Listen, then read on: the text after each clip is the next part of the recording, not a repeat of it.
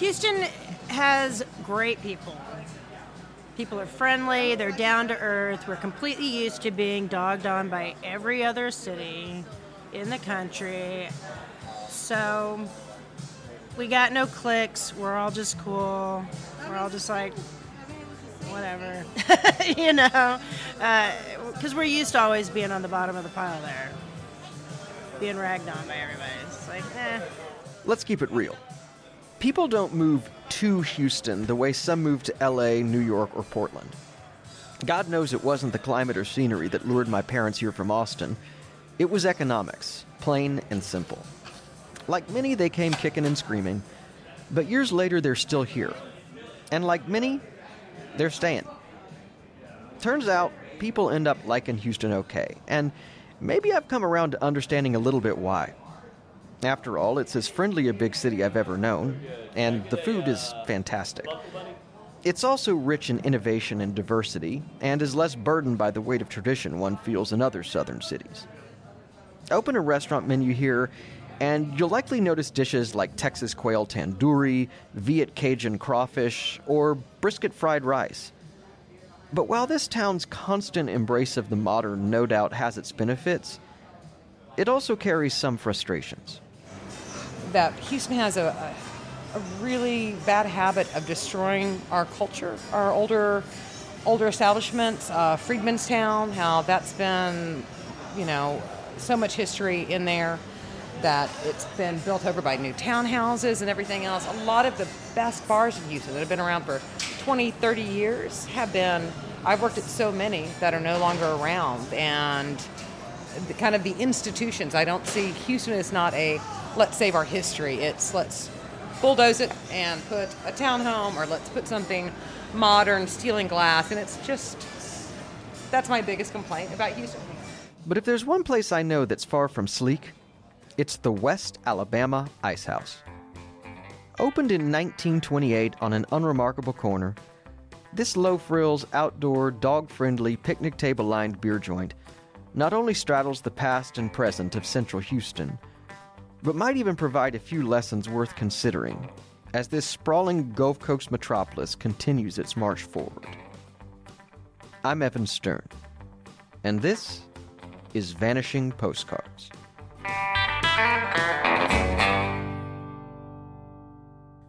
Before we get started, I'm going to let my friend, the excellent storyteller Laura Norton, tell you about her podcast, One Strange Thing, which is essential listening for those of us who find that truth really is stranger than fiction. Laura? We all enjoy a little mystery.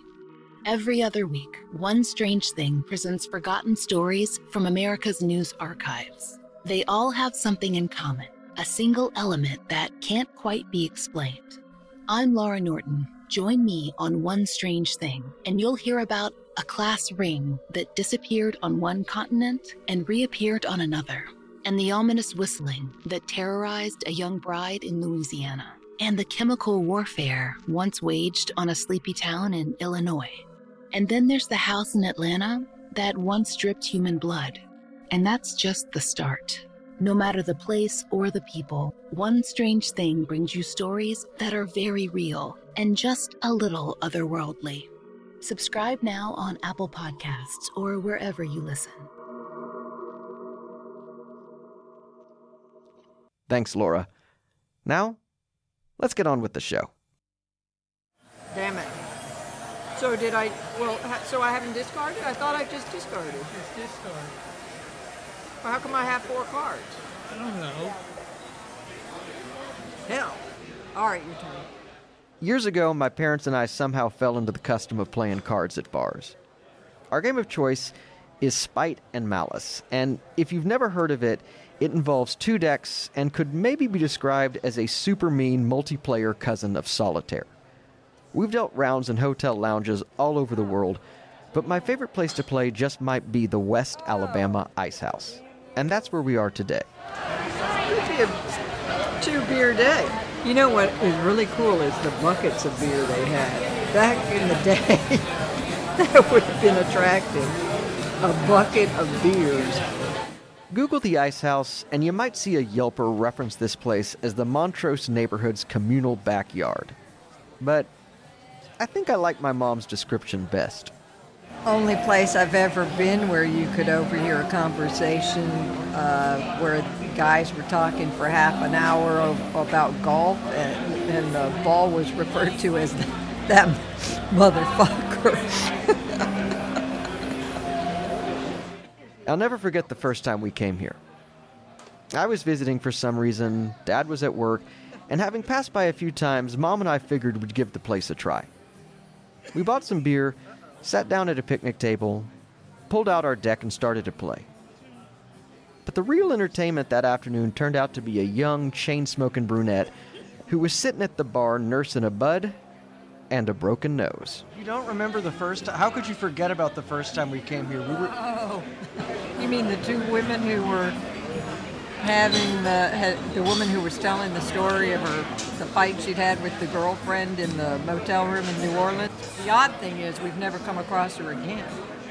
We were just. Uh, the line that sticks out to me in that whole ordeal that she kept repeating was, man, by the time we were done with each other, there was blood all over that motel room. It looked like somebody got murdered in there. But of course, after she broke her wrist, she couldn't do nothing to me. And you know, I told this to my dad. He said, You mean after all that karate I paid for, you couldn't do nothing? Yeah, she was a, a beautiful specimen. That was many years ago, and as the neighborhood has mellowed, so has the ice house and its crowd. Bikers still stop by here, but Dos Equis is no longer the only non domestic option. Heck, you can now even get Pinot Grigio in a plastic cup if you like. The patio's expanded a bit, and you can also catch the Astros or Rockets on a flat screen TV. Still, the bones and feel of the place remain intact, and in speaking to owner Pete Marcantonis, it's clear he values the history the ice house represents.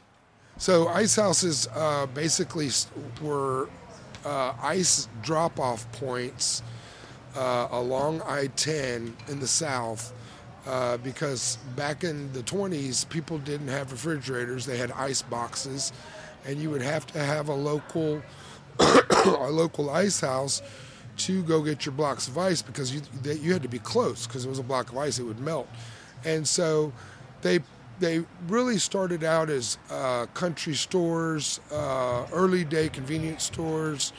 Um, there was usually one in every neighborhood, just like uh, today's uh, convenience stores, and um, they became uh, not only places for you to get perishables, drinks, and blocks of ice, but they became um, meeting places for the neighborhood because in those days people didn't have air conditioning. And so on a hot summer day, the only thing to do was either work in the yard or go to the local watering hole, ice house, drink cold drinks, play washers or horseshoes with the neighbors, and uh, gossip and have fun. Ice houses took root all over the state. In Dallas, there was even a chain that kept the long hours of 7 to 11, and I think we all know what they grew into. But as refrigeration became accessible and air conditioning was invented, they started to melt away, and Pete will tell you that Houston's growth hasn't always helped.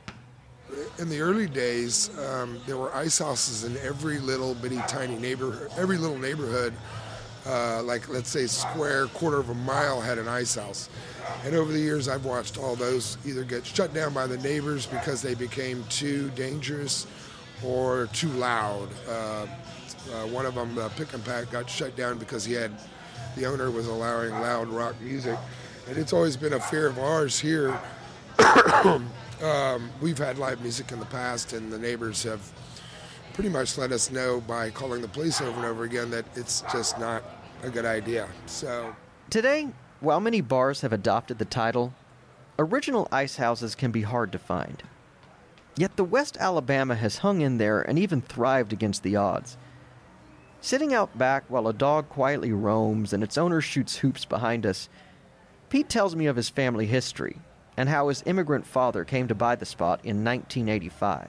and this building right next door was where he got his first job as a geologist, and uh, he loved geology, but he hated having to work for somebody else.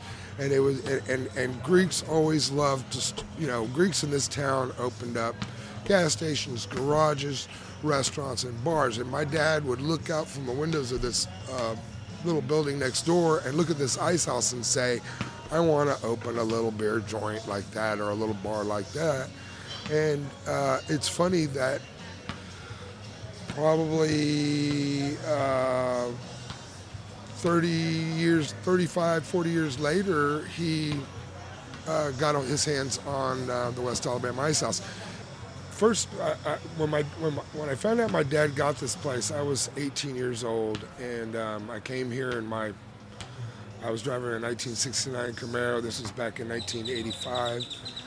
Uh, and so coming here, the place was so run down. Uh, the whole neighborhood was full of abandoned houses and abandoned businesses. The neighborhood was, uh, you could probably buy a house in the, in the mid 80s for $60,000, uh, which now uh, the land value is closer to $400,000. So, um, it was. It looked like a rundown old shack. Uh, I had no idea that when I first came here that this was going to be a lifelong project for me, because uh, I've spent the last 33 years uh, repairing, building, expanding, uh, trying to make it uh, pay for the property taxes that have rose steadily over the years, and um, but it's been a lot of fun. Loved every minute of it. Um, and I'm still here. As I said earlier, today Houston is diverse, and by some metrics is now the most demographically mixed city in the nation. But this wasn't always the case, so I asked Pete how he and his dad were first received in those early days. Yeah, over the years, when, when I first got here, this place, like I was saying earlier, we had about 150 to 200 old retirees coming in here, and they did not like me when I started working here with my dad. Um, they didn't like us, period, because for one thing, my dad was Greek and he had a Greek accent, and uh, they probably made comments that he was a, a Middle Eastern or something like that, and uh, they didn't like some young kid uh, changing their bar uh, because from the get-go, I started to clean the place up and replace the rotten wood because it was a falling down dump and started to add TVs and add uh, seating and uh, but they ra- gradually got used to me and uh, most of them became really good friends of mine. Years later, the West Alabama is still a true family run operation.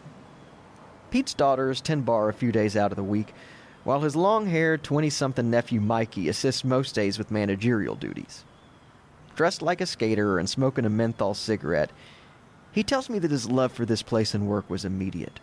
So I was looking for a job just so extra money help my mom out, give me some cash to go spend at school. So I started bar backing, and bar backing is just, you know, icing, stocking, you know, not serving beer. So yeah, that was my first memory here, and it felt I I felt like I was it wasn't an accident that I was here. It felt good. It felt like I was supposed to be here, like I was late, you know? He also argues that the West Alabama is more Greek than meets the eye. It's it's it's a Greek thing, you know. It's it's like a I don't want to say it's a mafia, but it's like a loving mafia. It's a love party out here, you know. Everyone just wants to listen to good music, watch a couple of games, and enjoy a cold beer, and that's that's that's if you go to Greece, that's the heart of Greece, hanging out. But make no mistake, while you might notice a Make America Greek Again bumper sticker taped behind the bar, the feel here is way more Texas than Mediterranean. That's something day bartender Marcia, a ponytailed 40 something, is quick to mention when I ask her to describe the ice house. You can have a nice time. It's a relaxed environment, and it's just, you know, it's just an institution in Houston. It's something that I think everybody, you come here once, you have a better understanding almost of what Texas and Houston is. This is a sentiment that Lydia, a curly haired mother of two who works most Sunday and Tuesday evenings, seems to agree with. Though she jokes that Marcia is one of the newer fixtures around here, as she's only been serving for five years. I was working in a water quality lab, which meant I was in um, fluorescent lighting all day long, and I never saw the sunshine. And I decided I wanted to work outside, and I was tired of that, and um, been here ever since. That was 20 years ago. Since then, she'll tell you that she met her husband and celebrated two baby showers here, and her appreciation for this place runs deep. To me, it's the heart of Houston. It's like, it's so old that the neighborhoods grew up kind of around it. And it's a place where you can have your people from River Oaks meeting your people from the Montrose, meeting your people from West U. And we all just get along and learn to tolerate each other and get along. And it's, uh, it's, it is kind of like the melting pot to me, which is what I love about it. Say what you will, cold beer does have a certain way of bringing people together. On a more serious note, so can natural disaster. And in the immediate days following Hurricane Harvey, a storm that devastated Houston in immeasurable ways, the Ice House provided something of a sanctuary for those seeking a place to commiserate. Um, it, it's been kind of funny. People have, uh, have come to realize that when a hurricane is coming, this is the place to come because we don't close. Uh, we don't close until the wind starts blowing and it gets dangerous. And uh, we usually try to open the next day right after a hurricane. Uh, before Ike, you could literally stand in the street and you couldn't see a car all the way down West Alabama. You could see the Transco Tower and no car all the way down West Alabama. The whole town seemed deserted, but the ice house was packed. Uh, there wasn't a table available, uh, and we we sold pretty much sold out of beer on that day. But people came in here, I guess, to forget about that. So I got really good energy. I got really good. I, that after Harvey, it was an atmosphere of. Oh, half of them were like, "Oh, let's start over." You know, we're in that building period again. You know, let's start over. So it was, it was, which I like to think it was a more positive look at things. It wasn't a, oh man, this stupid storm. Oh, we're gonna, I gotta do this. I gotta pay for that. I'm gonna have to buy my wife a new car. Hers got, fl-. you know, it wasn't like that. It was more of a, man, that was horrible, but let's go. Let's start over. I mean, nothing's changed. I'm, I'm a, we're all alive, you know. Water can't stop us. We didn't drown, you know. So let's keep going. The taco truck was open. The convenience store over there was open, and we opened. We opened late. I think we opened at two or three in the afternoon instead of 10 a.m. But we were open, and it was kind of a little refuge from the rest. If you could get here safely, you could get some tacos. You could get, you know, your sundries from the convenience store. You could come over and talk to other people from the neighborhood about what was going on and about the whole situation. And it was a very, it was kind of a, a warm environment in here because people were going through so much and stressed out and couldn't talk to family or what was going on and they could come here and talk to others and get news and just kind of emotionally connect. It was that was actually one of my the prouder things. It was like yeah we were open. You bet we were open during harvey. It was this spirit of interaction that local architect David Richmond witnessed at the West Alabama that inspired him to spend a year photographing and documenting ice houses all over Houston via a grant he received from the Rice Design Alliance. I think as an architecture student, there was something. There was a strangeness to an ice house because it's so open air uh, in their design that interior and exterior sort of collage onto each other. So, um, so I think probably just a few beers in uh, with college friends, it just I, I, I kind of just became fascinated by uh, I think the space that an ice house takes up in the city. This simple act of remaining open to the elements, he tells me, flies in the face of Houston's over air conditioned shopping malls, megachurches, and Uber developments. He argues that while this city lacks historic town squares, its ice houses have provided collective front porches that bring people together out of their cars and houses. With this in mind, he conceived a speculative project in which he took the ice house concept and tested how it might translate into public use. This resulted in a series of designs for proposed icehouse inspired pavilions along Brays Bayou, a waterway that spans 30 miles through a microcosm of communities, but has few places for groups to actually congregate. I think the ice house would give a space within the park that you can stop or slow down um, and just be in a group without the need to be moving, I think. Um, and I think that's the type of space that Houston doesn't have as much of. Um, in that I think all most of our park, our park spaces are for running um, or or just like moving through for exercise. Um, and then our other gathering places are like malls. So I think like an, an outdoor place to just be in a group and it not be charged admission. While Houston's diversity is often discussed, he argues in writing that little of it is seen in its public areas. How interesting that in looking to these spaces representative of Houston's past, David sees a potential bridge to a more unified future. But what does the crystal ball hold for the West Alabama? I asked Pete about those tax burdens he mentioned and if he's had any developers come circling. Yes, we've had um, quite a few people asking to buy the place. Uh, and, you know, money talks, bullshit walks, and they've never offered what I think this place is worth. And quite honestly, I really don't want to let it go. Remembering my talk with Bryan Mays at Sam's Barbecue in Austin, I can't help but ask what he would say to $5 million. Um, I'd be, uh, I'd probably say Yasu. Uh, I'm going to Greece. After a lifetime of hard work, I'd probably do the same. Still, I'm glad the West Alabama is here. The taco truck across the street has the best al pastor in town. The people watching remains colorful. And damn it, in a divided age, Lydia and David will tell you these spaces are needed.